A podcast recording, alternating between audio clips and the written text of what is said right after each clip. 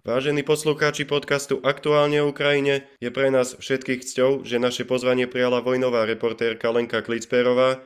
Vítajte medzi nami. Dobrý den, moc mě těší také. Začníme štatisticky. Koľkokrát ste navštívili vojnou sužovanú Ukrajinu a ktoré oblasti? Já si myslím, že asi sedmkrát, ale mm, musela bych to asi přepočítat pořádně. Moc nejsem na tyhle statistiky. Uh, řekla bych tak sedmkrát nebo osmkrát.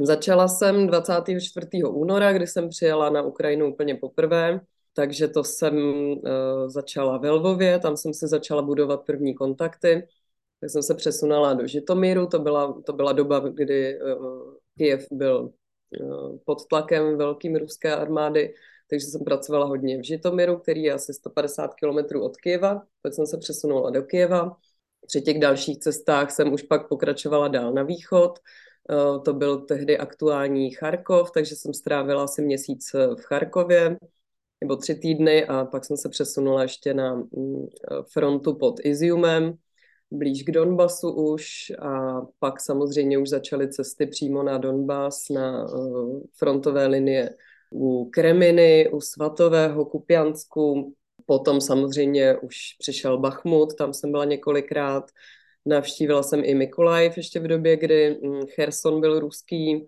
mm, no a částečně i tu eh, frontovou linii kolem, kolem Mikolajeva. No a samozřejmě tím, jak se člověk musí přesunovat pořád přes celou Ukrajinu, tak tu Ukrajinu už mám dneska proježděnou vlastně skoro úplně. Aký byl váš první den, keď začala vojna? No, na to asi nikdy nezapomenu. 24. února jsem se ráno probudila ještě v Praze, volala mi kamarádka Jana, asi v 6 ráno, mm, zbudila mě a říkala, Leni, vstávej, musíme jet, začala válka. A já jsem tu chvíli vůbec nechápala, o co jde, tak jsem jí řekla jenom, jo, prosím tě, dej mi dvě hodiny, já se vzbudím a pak ti řeknu co. Takže za dvě hodiny jsem jí volala, jasná věc, musíme jet a, a to hned a uh, někdy odpoledne k večeru vlastně jsme výjížděli z Prahy. V noci jsme překročili hranici uh, na Ukrajinu, což já jsem si tehdy myslela, že bude velký problém, že hranice budou zavřený, že tak to třeba probíhalo v Sýrii. Byl velký problém se dostat do Sýrie takže jsem netušila, jak to bude probíhat při tomhle konfliktu. Nikdo to netušil, co se bude dít. Takže to byl takový jako velký krok do neznáma. Já jsem jela do úplně cizí země, kde jsem nikdy nebyla, kde jsem neměla jediný kontakt, což je samozřejmě pro tu novinářskou práci strašně skličující. Takže jsem tak první tři dny asi ve Lvově nebo čtyři jenom fakt telefonovala, scháněla kontakty zuby nechty, než se mi podařilo se tam jako trošičku etablovat a uh, pak už to šlo líp, no všechno. Dokumentovali jste už viacero vojnových konfliktů. V čem jsou podobné a v čem jiné? V čem je jiná Ukrajina? No, tak uh, řekla bych, že ta podstata konfliktu je v podstatě pořád stejná. Tam se asi nemění vůbec nic.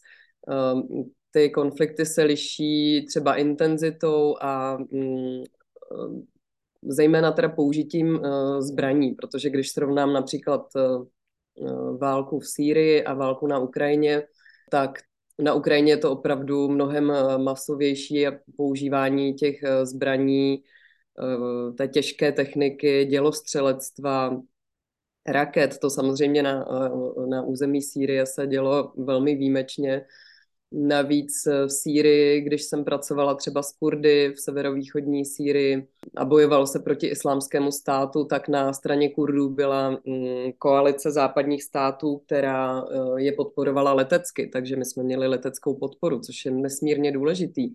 To tady na Ukrajině naprosto chybí a nikdy nevíte, co se stane, co se změní, jestli eh, Rusko třeba přikročí k nějakému masovějšímu použití letectva nějakých kobercových náletů. Tohle všechno je pořád ve hře a nikdo neví eh, vlastně, co bude a kam až se uh, Rusové pustí. Takže to je pro mě velký rozdíl, mm, protože to, to nebe nad, nad vámi je, dělá potom strašně moc. No. Rusko sa v posledných mesiacoch zameralo na energetickú a civilnú infraštruktúru Ukrajincov. No, eh, myslím si, že to tu zemi opravdu velmi mm, poškozuje z dlouhodobého hlediska to může mít jako velmi neblahý vliv na morálku lidí, i když zatím to nevypadá, zatím to vypadá tak, že lidé se poměrně jako adaptovali na tu situaci, dokážou žít s tím, že nikdy neví, kdy půjde prout. Jako nemyslím si, že to je dlouhodobě úplně udržitelný. Takže pokud bude Rusko v těchto těch útocích eh, pokračovat, což není důvod se domnívat, že se něco změní, tak si myslím, že to skutečně může mít jako za, za nějakou dobu, dobu nějaký velmi devastující účinek i na, i na morálku ukrajinského národa. Nehledě na to, že je to samozřejmě mm, strašná komplikace ve všem eh, každodenním životě, což si možná tady jako těžko dokážeme uvědomit, jo. Ale my jsme na tom proudu opravdu strašně závislí a bez proudu zkrátka ten život ve městech velkých třeba je téměř nemyslitelný. Počas vašich ciest ste navštívili takmer celú Ukrajinu. Symbolom vojnového pekla je Bachmut. Zažili ste ho zblízka. Aké to tam je? Bachmut je peklo. Opravdu, opravdu těžký a pro mě je vždycky nejhorší ten okamžik, kdy se člověk musí rozhodnout, jestli tam pojede nebo nepojede. Teď naposledy třeba v lednu, když jsem stála vlastně na tak, tam vlastně, když jedu, jediná v podstatě přístupová cesta dneska je přes vesničku Chromové, ta by neměla být až tak pod silným ostřelováním stále. No a vy, vyjedete vlastně na takový jako mírný kopeček a máte před sebou celé to město s celým tím koncertem toho dělostřelectva, který tam jede opravdu od rána do večera. Já jsem tam točila právě ten pohled na to město s tou uh, dělostřeleckou zvukovou kulisou tu chvíli jako člověk má opravdu v sobě takovou tu malou dušičku, že si říká, mám tam do toho kopečku nebo pod ten kopeček sjet, jo, co mě tam čeká, vrátím se o tam tuť, jo. To nikdy nevíte, jo, takže je to takový těžký v tomhle. Pak už když zajedu do města, tak se tak jako uklidním, začnu se soustředit na tu práci a už je to jako lepší. Bachmut není tak zničený, eh, jak já jsem si představovala, když jsem tam jela poprvé samozřejmě jako jsou domy poškozené dělostřeleckou palbou, to jo, ale není to úplně třeba v ruinách, tak jako jsem viděla města v ruinách v severovýchodní Sýrii nebo Raka potom, když eh, bylo osvobozeno, tak to prostě leželo, leželo celý v troskách. Tak takhle ještě Bachmut rozhodně nevypadá. Minimálně třeba ta západní část města v zásadě stojí, domy jsou sice poškozený některý, ale aspoň jako částečně obyvatelný.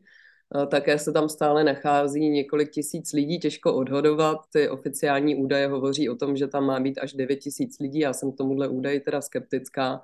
Myslím si, že mm, jestli to bude polovina, spíš méně ještě, protože často se to odhaduje podle mm, jako mm, dobrovolníci humanitární organizace přijíždějí, přijíždějí vydávají lidem eh, balíčky s humanitární pomocí, tak často se stává, že lidé chodí, eh, řeknou, že berou eh, pomoc ještě pro toho, pro toho sousedy, známe, ale to už jsou třeba lidé, kteří dávno z Bachmutu odjeli. Takže já si myslím, že tam bude třeba, já nevím, dva, tři tisíce lidí, ale ti tam stále jsou a jsou odhodláni tam zůstat, protože kdyby chtěli, tak se evakuovat mohou, Eh, jsou tam všude v těch centrech nezlamnosti, tak to jsou taková dobrovolnická centra, která jsou tam asi tři, eh, tak tam jsou všude vyvěšena telefonní čísla, na která se dá zavolat a ty evakuace se dají objednat. Nicméně lidé, s kterými jsem já měla možnost mluvit, tak většinou o tomhle, mm, o tomhle řešení vůbec neuvažují a chtějí ve městě zůstat až do konce. Dokáže hrdinská ukrajinská obrana Bachmutu udržet toto město? Eh, myslím si, že spíše ne. Už ta situace je opravdu velmi zlá, Rusové tam opravdu útočí s neuvěřitelnou silou. Eh, podařilo se jim vlastně ze dvou třetin už město obklíčit. Tím, jak postoupili u Soledaru, tak se jim otevře, otevřela další cesta k Bachmutu. Eh, na jihu se jim podařilo dobít klíčové vesnice a postupují vlastně k silnici, k vesnici Ivanivské, kde už jsou možná kilometr, možná ještě méně Mm, v zásadě tu cestu ostřelují, tudíž je pro mm, zásobování Bachmutu v zásadě nepoužitelná, takže zbývá jenom ta jedna, jedna silnice přes to chromové z Časifjáru, což velmi omezuje určitě ukrajinskou obranu. Navíc si myslím, že obránci mm, Bachmutu už jsou opravdu vyčerpaní, je to tam cítit na každém kroku. Nevidím tam ani dostatek techniky, ani dostatek munice Uh, Ukrajinci jsou opravdu strašně houževnatí, to je to bez pochyby. Uh, je to úplně neuvěřitelný, obdivuhodný, co dokáží, s jakými prostředky dokáží to město bránit, ale myslím si, že mm, nakonec budou muset Bachmut opustit, pokud tam nebudou chtít zůstat odříznutí a obklíčeni. Ako sa vyrovnávate s vojnovými hrôzami, ktoré máte priamo před očami? Záleží, někdy, někdy jsou ty okamžiky fakt těžký i pro mě a to si myslím, že už jsem zvyklá na, na ledacos a ta moje psychická odolnost si myslím, že celkem je vypěstovaná už jako do hodně, hodně vysoké odolnosti. Ale samozřejmě pomáhá to, že uh, pracuju. To znamená, že natáčím, fotím, musím se soustředit na překlady, na to, abych jako chápala přesně, co, co mi respondent říká, byla na to schopná reagovat tohle je všechno jako mm, obrovský náročný proces. Já jsem na to sama, já tam nemám tlumočníka, já tam nemám zvukaře, nemám tam kameramana, jsem prostě na všechno sama, což je mm, opravdu záhul. Takže mě už nezbývá jako příliš mm, eh, energie nebo vůbec jako možností se nějak eh, dojímat nad situací, kterou vidím, nebo prostě pouštět si víc k tělu, jo, řekněme protože na to prostě není čas. Jo. Navíc točím mnohdy v podmínkách, které jsou skutečně jako bezpečnostně velmi náročné. Uh, musíte ještě sledovat tu situaci kolem, jestli třeba ta dělostřelecká palba už není opravdu příliš blízko, jestli není potřeba třeba ujet někam pryč. To jsou všechno jako hrozně náročné eh, procesy v tom terénu, ale je pravda, že jsou situace, kdy, kdy i já jsem se třeba rozbrečela jo, přes to všechno. Nestává se mi to často, ale, ale stává se to, když jsem točila v Malinu třeba pohřeb rodiny zabité mm, náletem uh, ruských letadel, které um, vypustily rakety na město Malin a zlikvidovali tam několik civilních domů. Já jsem tam přijela pár hodin poté, um, tu spoušť jsem všude viděla, vidíte ty lidi, kteří jsou ještě dezorientovaní v šoku. Pak vlastně pár hodin na to hned byl pohřeb téhleté rodiny a já jsem tam to byla pro mě i zkouška mm, velká jako novinářská, protože já jsem musela eh, získat interview od eh, někoho z těch pozůstalých, aby to mělo nějaký smysl, aby prostě ta reportáž mohla vzniknout, když už tam teda jsem. A, mm, takže jsem musela na tom pohřbu přijít k dědečkovi těch eh, zavražděných dětí, a zeptat se ho na nějakou úplně banální otázku, prostě abych měla nějakou reakci a myslela jsem si, že to nedokážu a že ten dědeček mě prostě pošle do háje, protože je to samozřejmě pochopitelný v té situaci. A on místo toho řekl, pojďte se zeptat na co chcete, já vám všechno řeknu, protože tohle nesmí být zbytečný a svět se o tom musí dozvědět. A v tu chvíli jsem teda opravdu měla slzy na tváři a mám, mám je vlastně i teď, když si na to vzpomenu. Na základe týchto všetkých vašich skúseností dá sa vôbec profesionálne odosobniť od ľudského vnímania konkrétnych osudov? Nedá. A já potom ani nějak netoužím. Já chci, aby mi mě zůstala nějaká lidskost, abych jako dokázala se vcítit do těch lidí, abych měla pořád nějakou empatii. A myslím si, že to je důležitý. Člověk není stroj, novinář není stroj a těm emocím se prostě v té válce nemůžete vyhnout. Pokud jste opra- opravdu uvnitř toho konfliktu, pokud sledujete trpící lidi, pokud jste na frontových liních s vojáky, tak cítíte eh, strach, který cítí oni. No prostě nejde to bez emocí, to už... Eh, já jsem si myslela v svýho času, že to jde, že se člověk může od toho odříznout a že je to i správně, ale postupem času jsem došla k závěru, že ne a není to ani vlastně žádoucí. Aspoň takový je můj názor na to. Často sa pohybujete na bojové línii. Ako na prítomnosť novinárov reagujú vojaci? tak je to poměrně různý. Eh, když už eh, tam třeba mám udělaný nějaký kontakty, tak eh, to je většinou celkem bez problémů. Většinou jsou strašně rádi, že se vidíme, že tam prostě přijede někdo, kdo je vlastně takovým tím zpestřením toho běžného života na té frontě, protože i na té frontové linii máte vlastně nějaký, nějaký stereotyp denní jo, a zvyknete si na něj a když tam přijede někdo cizí, navíc jsem žena, že, což taky působí na ty vojáky nějak, takže jako většin, většinou ty reakce jsou jako velmi kladný, velmi pozitivní, No a když nejsou, tak mi nezbývá, než jet pryč a hledat nějaký jiný místo, kde budu moc točit. Ale jako nestává se to často, jo.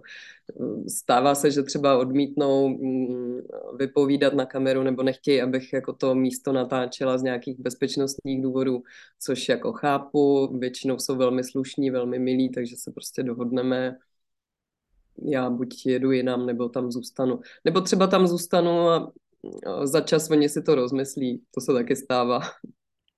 Ocitli ste sa s ukrajinskými obrancami v ich bunkroch aj zákopoch. Aké to je? Opíšte to nám, ktorí sme to nezažili. Jako člověk se tam vždycky chvíli musí zvykat na tu, na tu skutečnost. A popravdě řečeno vlastně nejhorší je vždycky cesta na to místo, protože ta je nejrizikovější. Ať už jsem byla třeba mm, na té Iziumské frontě, kde jsme většinu času vlastně trávili v podzemním bunkru s karpatskou síčí, nebo teď třeba v těch zákopech kolem Bachmutu, nebo kamkoliv vlastně jsem jela eh, na frontovou linii točit, tak eh, jednou jsme málem vyjeli do minového pole, když jsem, když jsem měla eh, točit dělostřelectvo směru na Svatové. Takže ta cesta je vždycky opravdu největší drama. Když už dojedu tam, tak už je to trochu lepší, protože už tam máte aspoň trošičku možnost se někde krýt. Jo nebo na cestě na nulovou linii v Terny se nám třeba stalo, že jsme jeli starou buchankou, starou takovou sovětskou sanitkou, která nevím, kolik jí bylo let, myslím, že to je tak nejméně 40. No a cestou zpátky jí vyplivnul motor a my jsme zastavili prostě na poli otevřeným, kde jsme byli viditelní, eh, ruský dělestřevelectvo bylo nedaleko, takže to byly opravdu jako těžké chvíle, kdy tam prostě jste jako terč a nemůžete s tím dělat nic, než se modlit, ať ten řidič zprovozní tu buchanku, ať jsme schopní odjet. Jo. Ako v takejto situaci reagujete? Začnu točit, protože co tam mám jinýho dělat, jako bát se jen tak z Bůh darma, mi přijde škoda. Takže já jsem vytáhla kameru, a ze zdravotnicí jsem tam v ten okamžik začala točit rozhovor, protože my jsme tomu řidiči byli k ničemu, že on se tam snažil teda nastartovat a tu buchanku teda nějak přesvědčit k činnosti.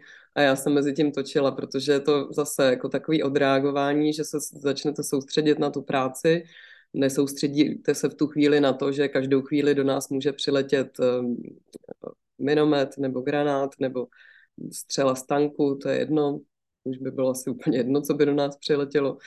A to nebezpečí si samozřejmě uvědomujete, ale tak jako se na něj nesoustředíte, protože prostě zase máte, musíte kontrolovat tu kameru, musíte kontrolovat obraz, zvuk, respondenta, všechno tohle to vám zabere spoustu kapacity mozkový, takže máte míň kapacit na to se bát. Koľko trvá také spracovanie materiálu, kým ho následně uvidíme? No, to je potom eh, docela obtížný a dlouhý proces. Naštěstí mě teda s ním pomáhá moje kolegyně Markéta Kutilová.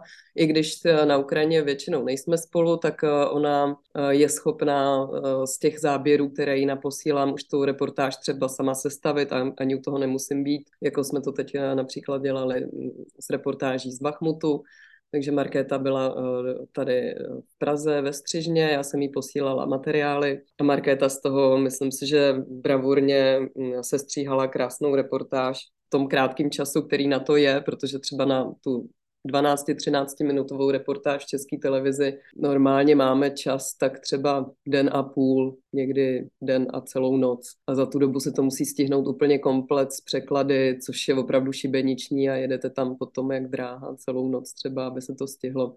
Když jsme dělali uh, stejnou vlastně uh, stopáží reportáž pro Business Insider, tak ta práce na tom trvala více než 14 dní, takže to bylo něco úplně jiného ale tady jsou hold prostředky menší, všeho máme míň i času, takže se to musí stihnout v rekordně krátkém čase.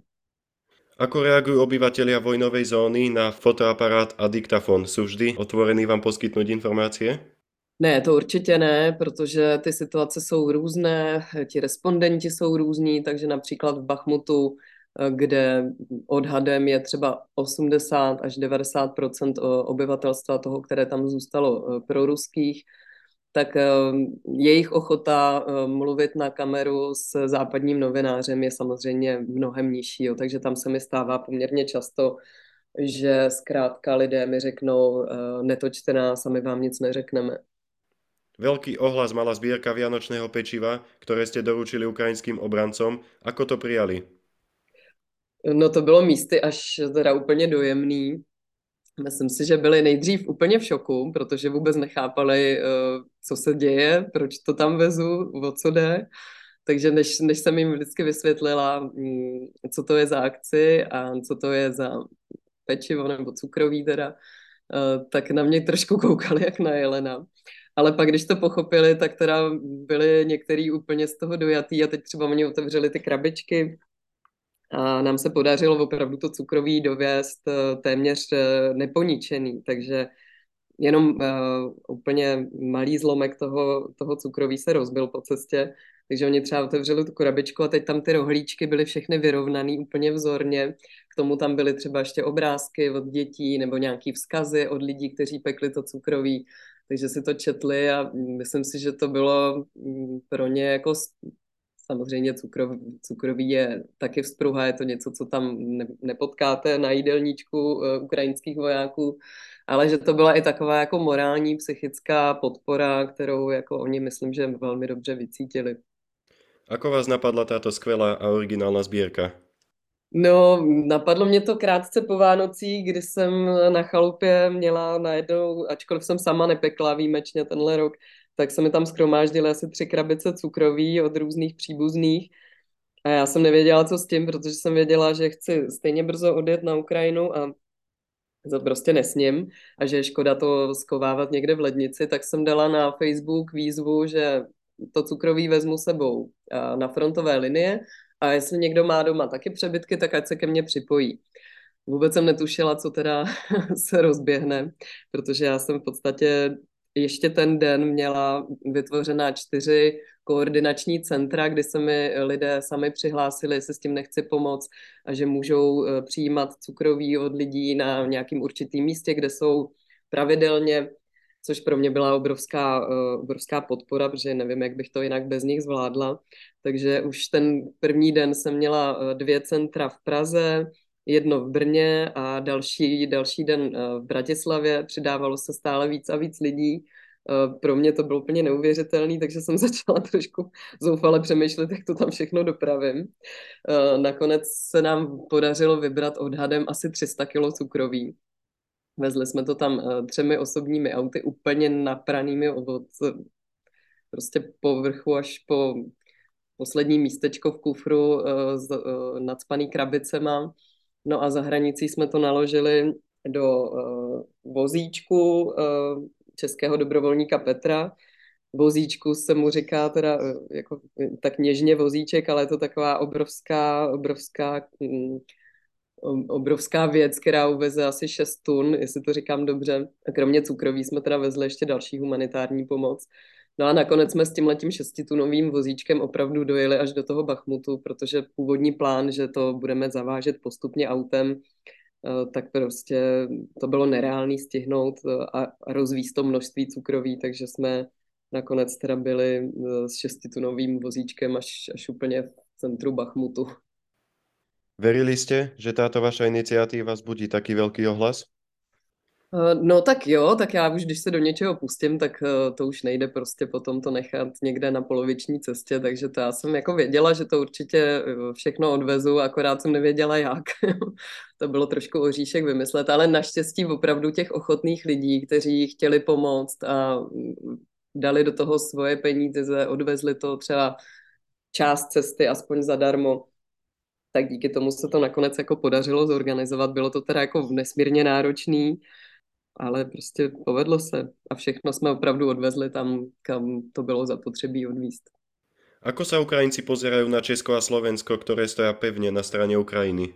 To je pro mě pořád jako velmi pozitivní. Vždycky mě to trochu překvapí, protože vlastně jsem do této války nebyla zvyklá na to, že vůbec jako Česko je, nebo že Česko je spíš země pod rozlišovací úrovní těch eh, obyvatel těch válečných zón, kde jsem pracovala předtím, jo, ať už to byl nevím, Afghánistán, Irák, Sýrie, Náhorní Karabach, tam už to bylo trochu lepší ale v Sýrii bylo běžný, že eh, když jsme řekli eh, Czech Republic, tak eh, se prostě vyděsili a mysleli si, že jsme z Čečenska.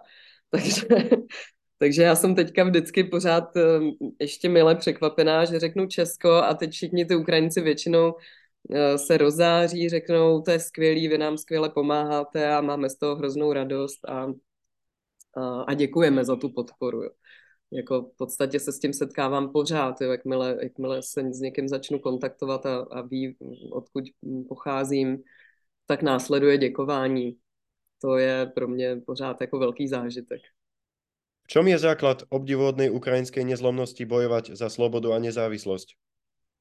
Já si myslím, že jsem to asi pochopila v momentě, kdy jsem dělala mm, rozhovor s velitelem uh, Karpatské síče Olehem Kucinem, který teda pár uh, dnů, nebo spíš no, asi, asi dva týdny po tom rozhovoru mm, zemřel uh, na frontové linii, kdy, kdy, kde teda jeho auto dostalo zásah nějakým ruským, ruskou dělostřeleckou municí a já jsem to do té doby vlastně moc, nebo chápete to tak, jako že bojují za svoji zemi, jo, ale tak jako vnitřně si to vlastně nedokážete představit, jo, že by se třeba podobná věc děla u nás.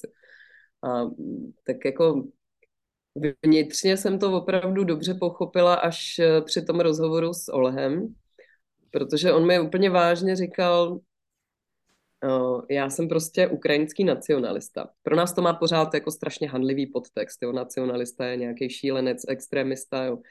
Ale já jsem to tehdy pochopila, jak oni to myslí. Pro ně je opravdu ten národ na prvním místě.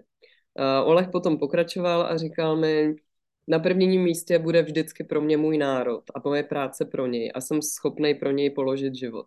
Až teprve na druhém místě je moje manželka a moje děti.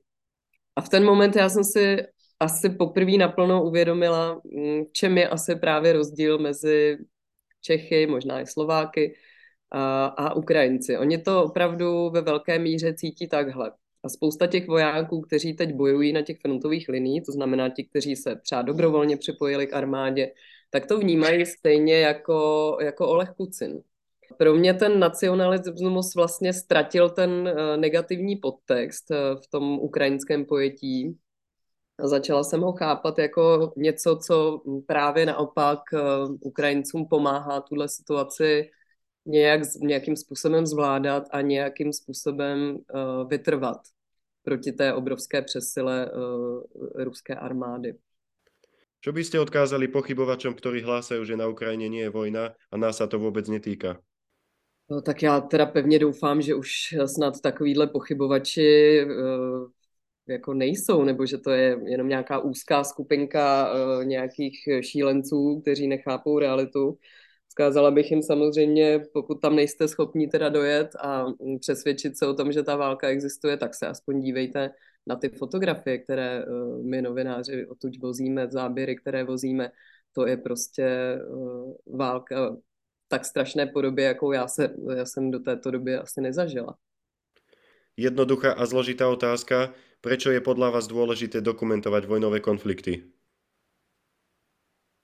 Tak je to součást uh, nějaké, uh, nějakého dění, které je důležité pro současnost, ale i pro budoucnost. Já si nedokážu představit, že by se voj, uh, válečné konflikty uh, nepokrývaly. To je prostě, pro mě ta otázka vlastně vůbec takhle nestojí. Je to samozřejmost, to se prostě musí dělat stejně jako všechny spravodajský, uh, všechno spravodajské dění nebo prostě dění kolem nás. Jo, je to součást naší reality, skutečnosti a je potřeba vědět, co se tam děje, jak ta válka probíhá, že to nejsou jenom čísla, že to není jenom jako nějaká strohá strohá definice čehosi a prostě čísla, která dokumentují eh, počty zabitých, eh, počty zničených domů a tak dále, že se za vším tím jsou lidé a že ten ukrajinský konflikt vlastně dokazuje, jak eh, blízko ta válka nás už je a nikdo nemůžeme vědět, co se stane v blízké nebo vzdálenější budoucnosti. A jestliže je teď válka na Ukrajině, ještě to neznamená, že, že tam taky zůstane. Ten konflikt se může rozšířit, vždycky tady jsou ty možnosti. Asi by bylo dobré mm, vědět, co to znamená žít uprostřed e, válečného konfliktu. Ďakujem vám za skvelý rozhovor a prajeme veľa šťastia pri ďalších cestách na Ukrajinu. Nech čo najskôr dokumentujete jej víťazstvo. Děkuji moc krát a budu se snažit.